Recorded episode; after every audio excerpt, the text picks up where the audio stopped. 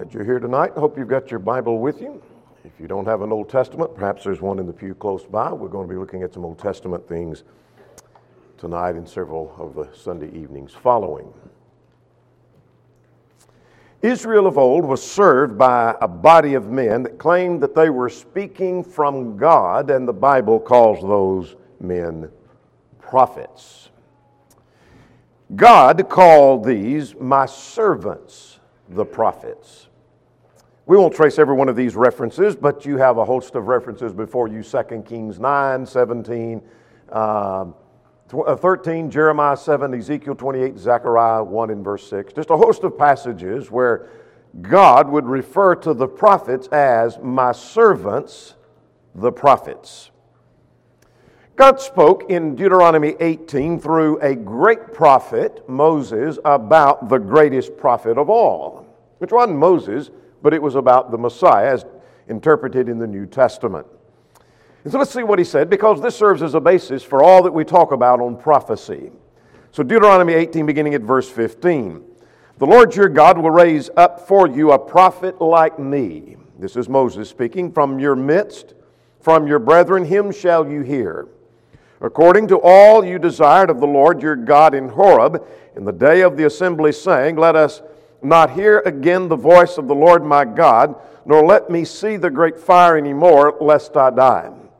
And the Lord said to me, What they have spoken is good. I will raise up for them a prophet like you from among their brethren, and I will put my words in his mouth, and he shall speak to them all that I command him. Verse 19 and it shall be that whoever will not hear my words, which he speaks in my name, I will require it of him. But the prophet who presumes to speak a word in my name, which I have not commanded him to speak, or speaks in the name of uh, other gods, that prophet shall die. And if you say in your heart, How shall we know the word which the Lord has not spoken? When a prophet speaks in the name of the Lord, if that thing does not happen or come to pass, that is the thing which the Lord has not spoken. The prophet has spoken presumptuously. You shall not be afraid of him. So, what did we learn about a prophet here? Well, God puts his word into his mouth. That's what he said at verse 18. God said, I will put my word, I'm going to raise up a prophet like you, Moses, and I will put my word in his mouth. And so a prophet is one where God puts his word in his mouth. Verse 19, God said that he would reject and we should reject the prophet uh, that is not a spokesman for God, but to reject the prophet who is a spokesman for God is to reject God himself. So if you reject to hear him, God said, I will require that at his hand. So if we reject a spokesman for God, the prophet of God, what he says, we're rejecting God himself. Then there was the test of the false prophet. If one prophesies and it does not come to pass, and he's a false prophet. And that then serves as the standard by which all prophets were to be viewed. All through the Old Testament, there would be prophets that would speak, and what they said came to pass. They were true prophets. There were those who claimed to be prophets, they would speak, and what they said did not come to pass. Well, they were false prophets.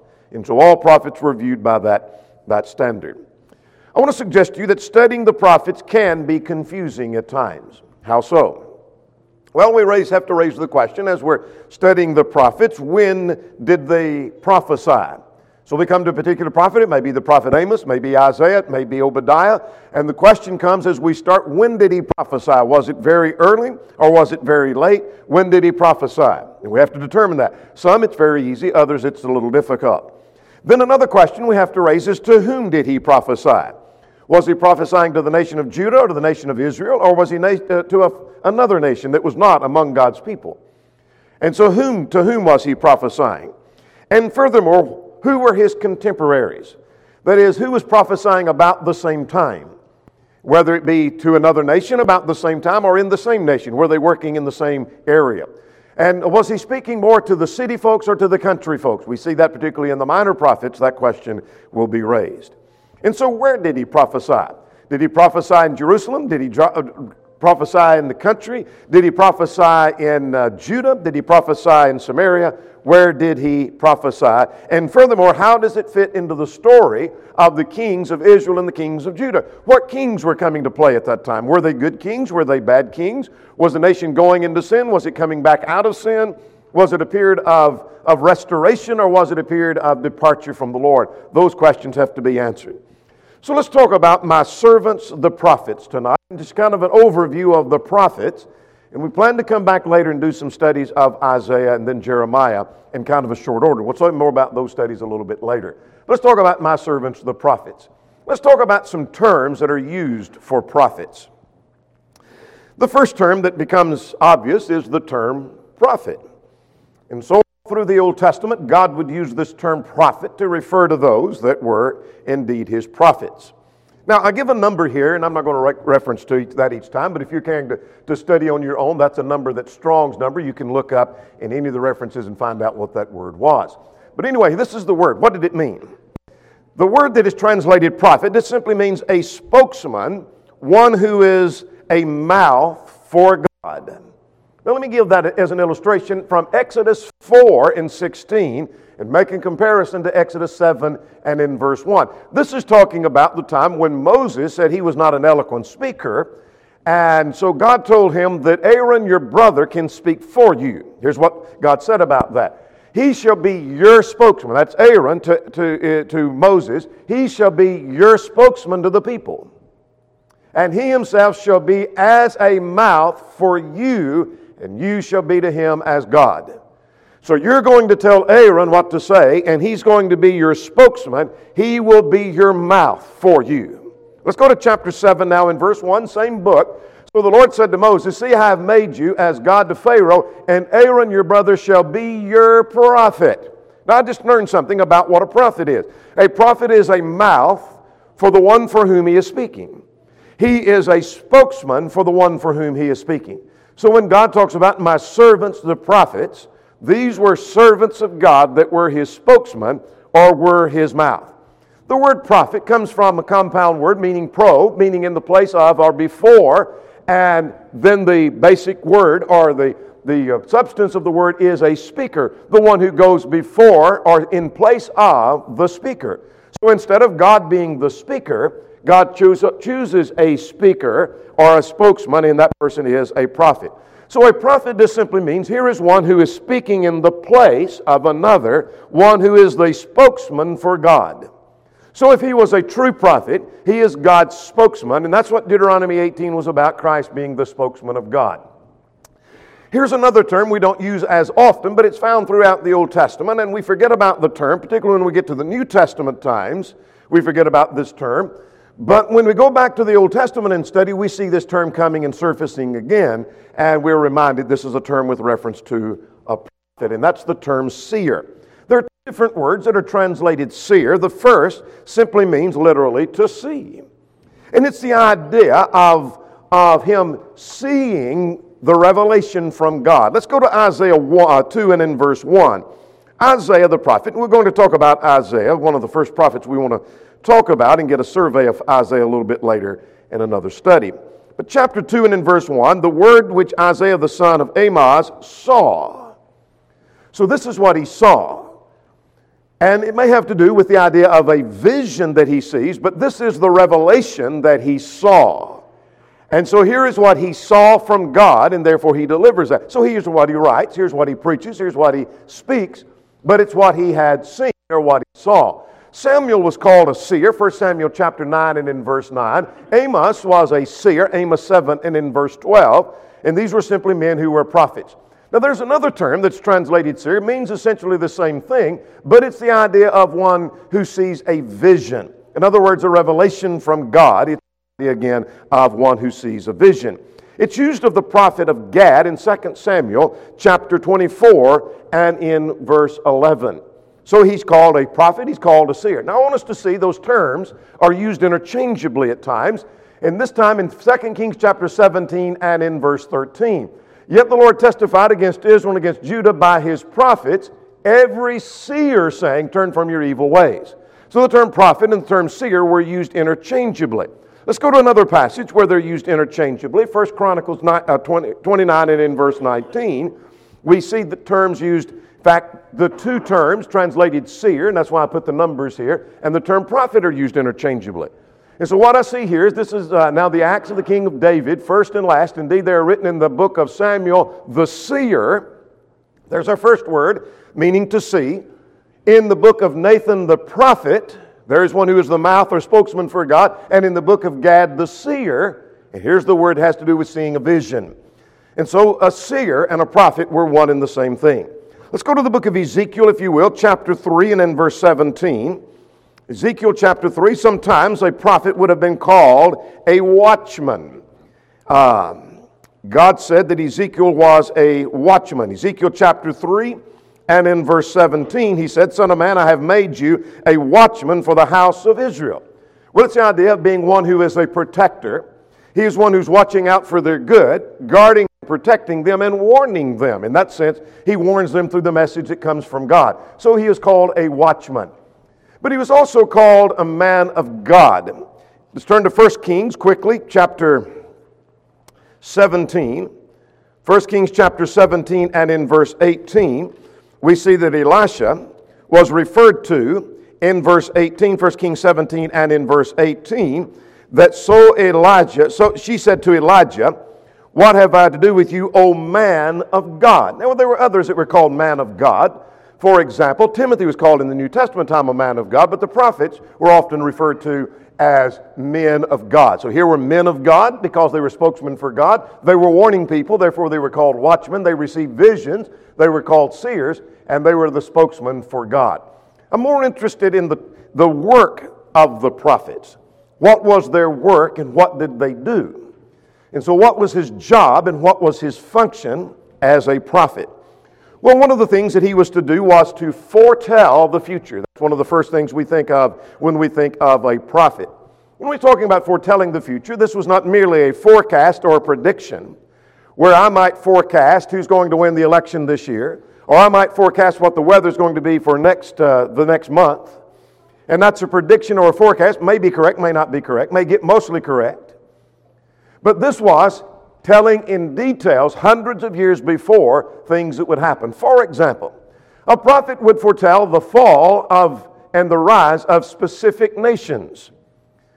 And so we see that in Isaiah. And I'm not going to take the time to, to go through all that we find in Isaiah, but let's turn over to Isaiah chapter, chapter 13 just to kind of get a gist of this. Perhaps from uh, previous studies of the book of Isaiah, you will have chapter 13 beginning as a section that has to do with the nation section. Many of the prophets have a, na- a, section that we label as the nations section, where God prophesies to his own people, but then there is what about the nations around, and there is a nations section. So, starting in chapter 13, there was the prophecy about Babylon.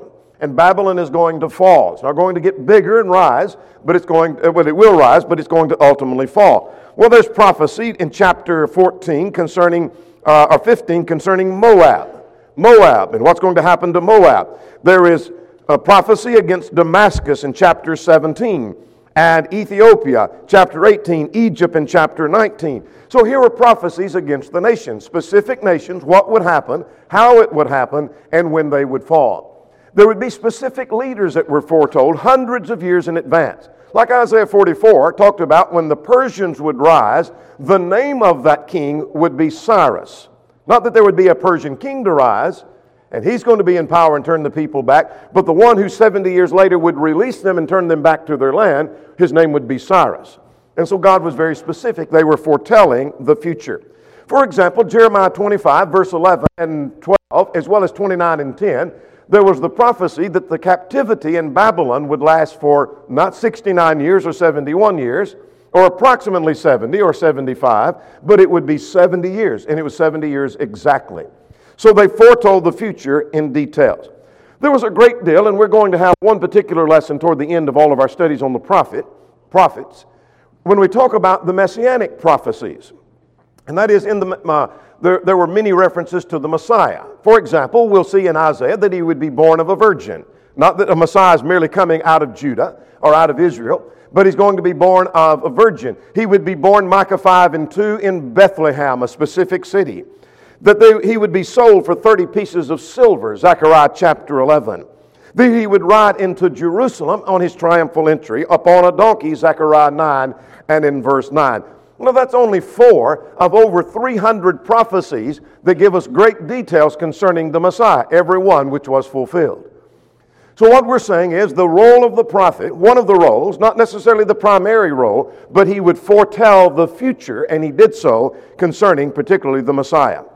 But the primary function of the prophet was this. I say it was the primary because this is mainly what they did. Not that there is a passage that says this is more important than foretelling the future. But the book of a book like Isaiah, the book of Jeremiah, of Daniel, Ezekiel, Lamentations, those are the major prophets. The bulk of the book is simply calling people to obedience and preaching to them about their sin. And laced in that would be prophecies of the Messiah and of the nations, etc. So let's get a sampling of this. In Isaiah chapter 5, for example, there is the rebuke of Judah. I'm not going to read every one of these passages, some of them we will. But what I want you to see is the mission and the message of the prophet was calling the people to obedience. So Isaiah 5 was a rebuke of the nation of Judah. Isaiah 22 was a condemnation of, of Jerusalem. In chapters 28 to 35, there is woes against the people of God, a whole series of woes that are pronounced against the people of God. Let's go to the book of Jeremiah. Let's take time to turn to this one. Jeremiah chapter 1, we see the picture that Jeremiah was to speak words to the people. In other words, he was God's preacher.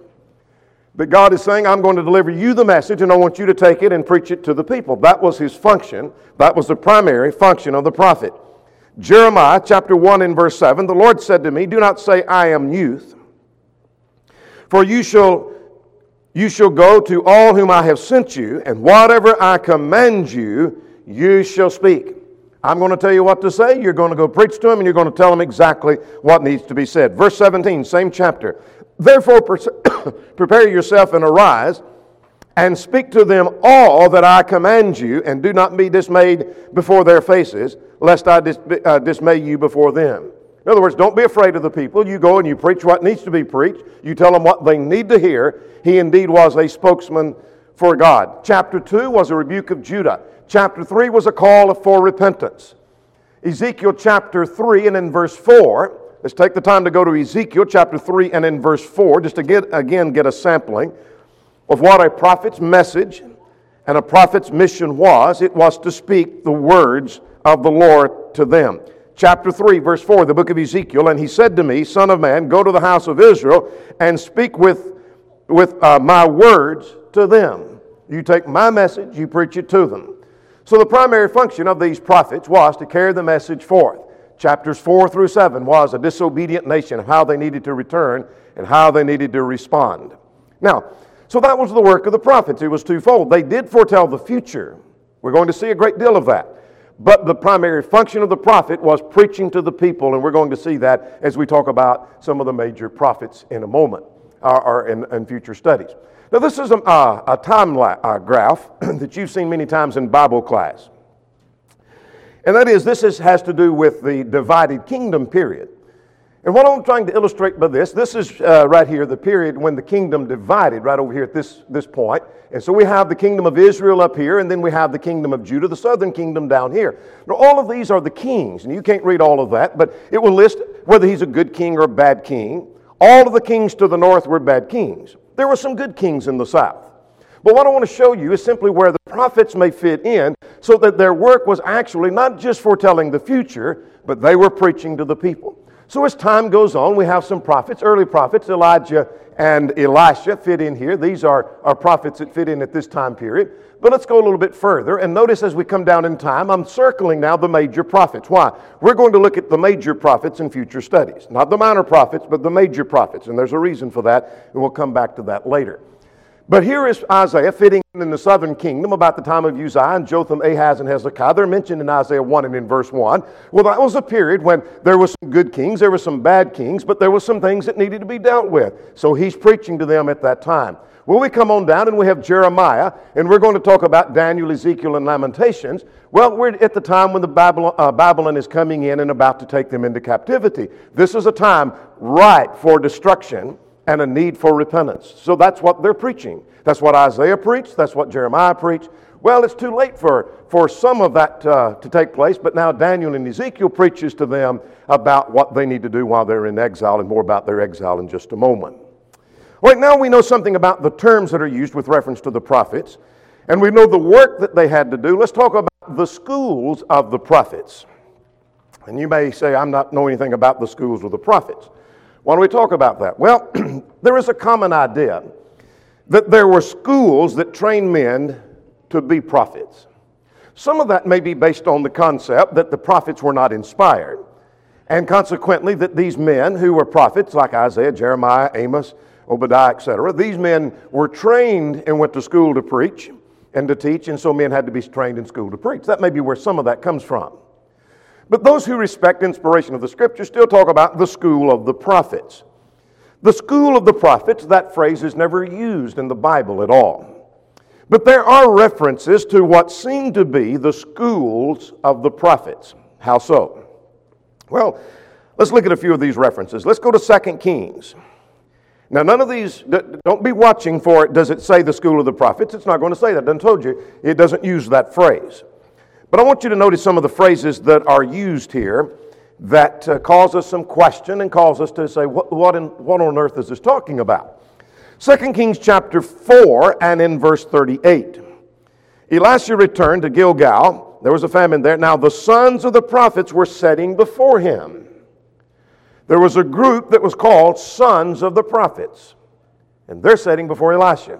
What are they doing there? Well, we'll talk about that in a moment, what that may be.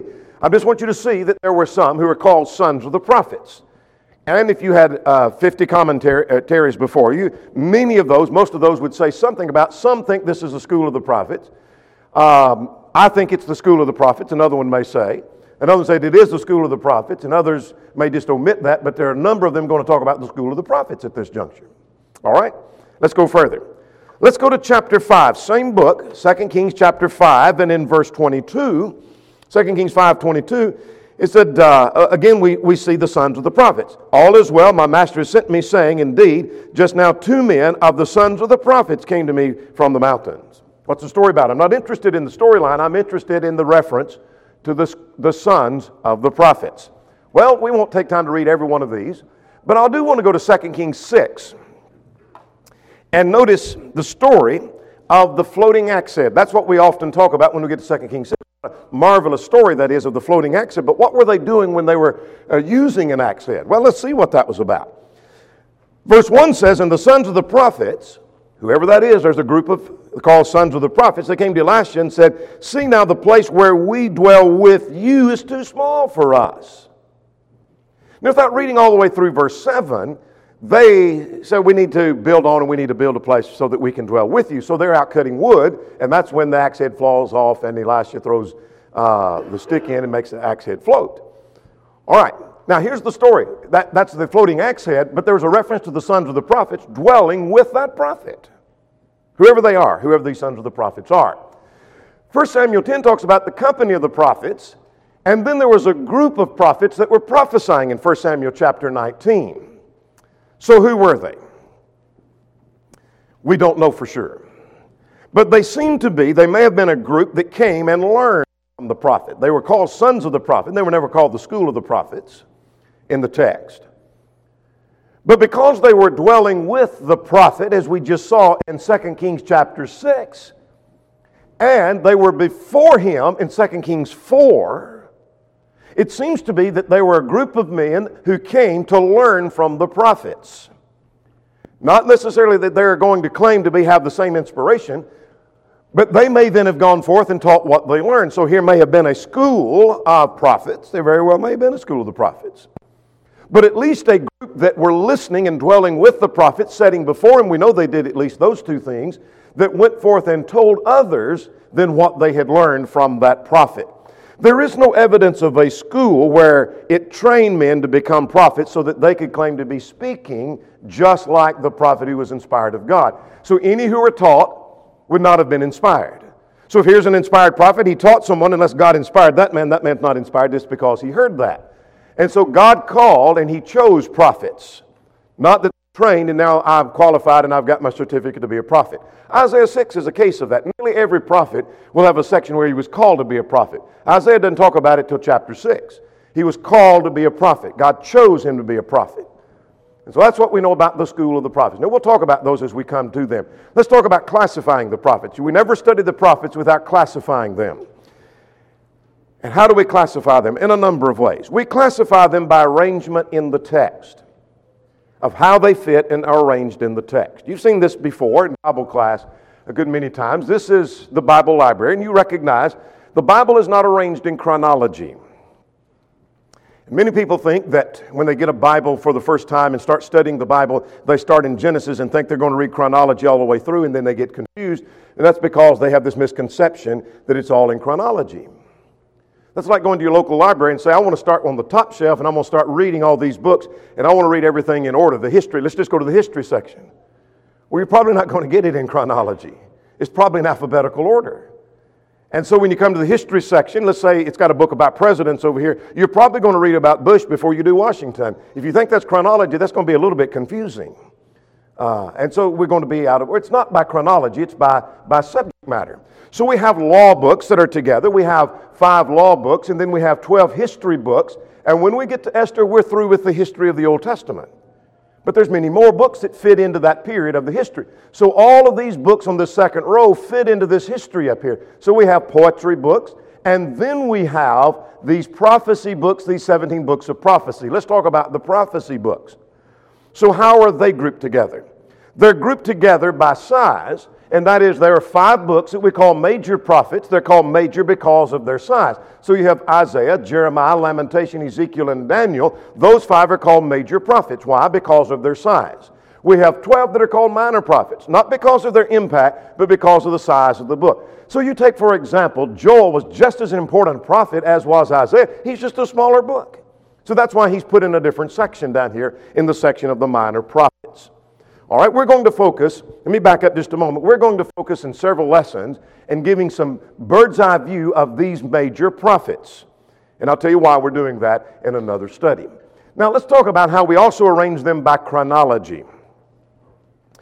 And that is, we, we talk, we don't arrange them in the Bible, but I don't mean by that in order in the text, but we classify them by chronology. And that is, are they pre exile, exile, or post exile prophets? That's important. Because if I don't understand where they fit, I'm not going to understand the significance of his prophecy. What's he trying to get the people to do? And why is he trying to get them to do that? For example, there are prophets that are pre exile prophets before they went into either uh, Assyrian captivity or Babylonian captivity. You have prophets like Isaiah and Hosea and Micah. That's just a sampling. They were all pre exile prophets. That's going to be important to know. There were exile prophets, Daniel and Ezekiel. We're going to study Daniel and Ezekiel in a bird's eye view and we're going to see that they were in the period of exile. Then there are post exile prophets. We're not going to study into those uh, immediately, but there are post exile prophets like Haggai, Zechariah, and Malachi. They fit in that period after they come back from the, uh, from the return from Babylonian captivity. And so we classify them by chronology as to which period. We also classify prophets by the recipient or the nation to whom he preached and he prophesied. Now, there's more than just two classifications here, but we, um, I highlight two. Uh, that is, Israel to the north and Judah to the south, because that's the primary distinction that's made. So, when we come to a prophet, one of the big questions is to whom did he prophesy? And the question is going to be did he prophesy to the north, Israel, or did he prophesy to the south? Because when he talks about the condition of the nation, we need to know which king did he fit into. And there'll be some indicators that tell us where he fits. Hosea and Amos, for example, were prophesying to the north. And then here's Judah uh, in the south has such prophets as Joel and Isaiah and Micah, Zephaniah, and Jeremiah. They were to the south. Well, there were others. For example, there were those who were in exile. They were neither in the pre exile period, but they were in the exile, Ezekiel and Daniel. And so north and south's done gone. And then there's the remnant, where north and south again is gone, but they've come back as one nation and Haggai, Zechariah, Malachi would fit into that concept. And so we classify them by recipient. We also classify prophets by the dominant empire at the time, because that's important.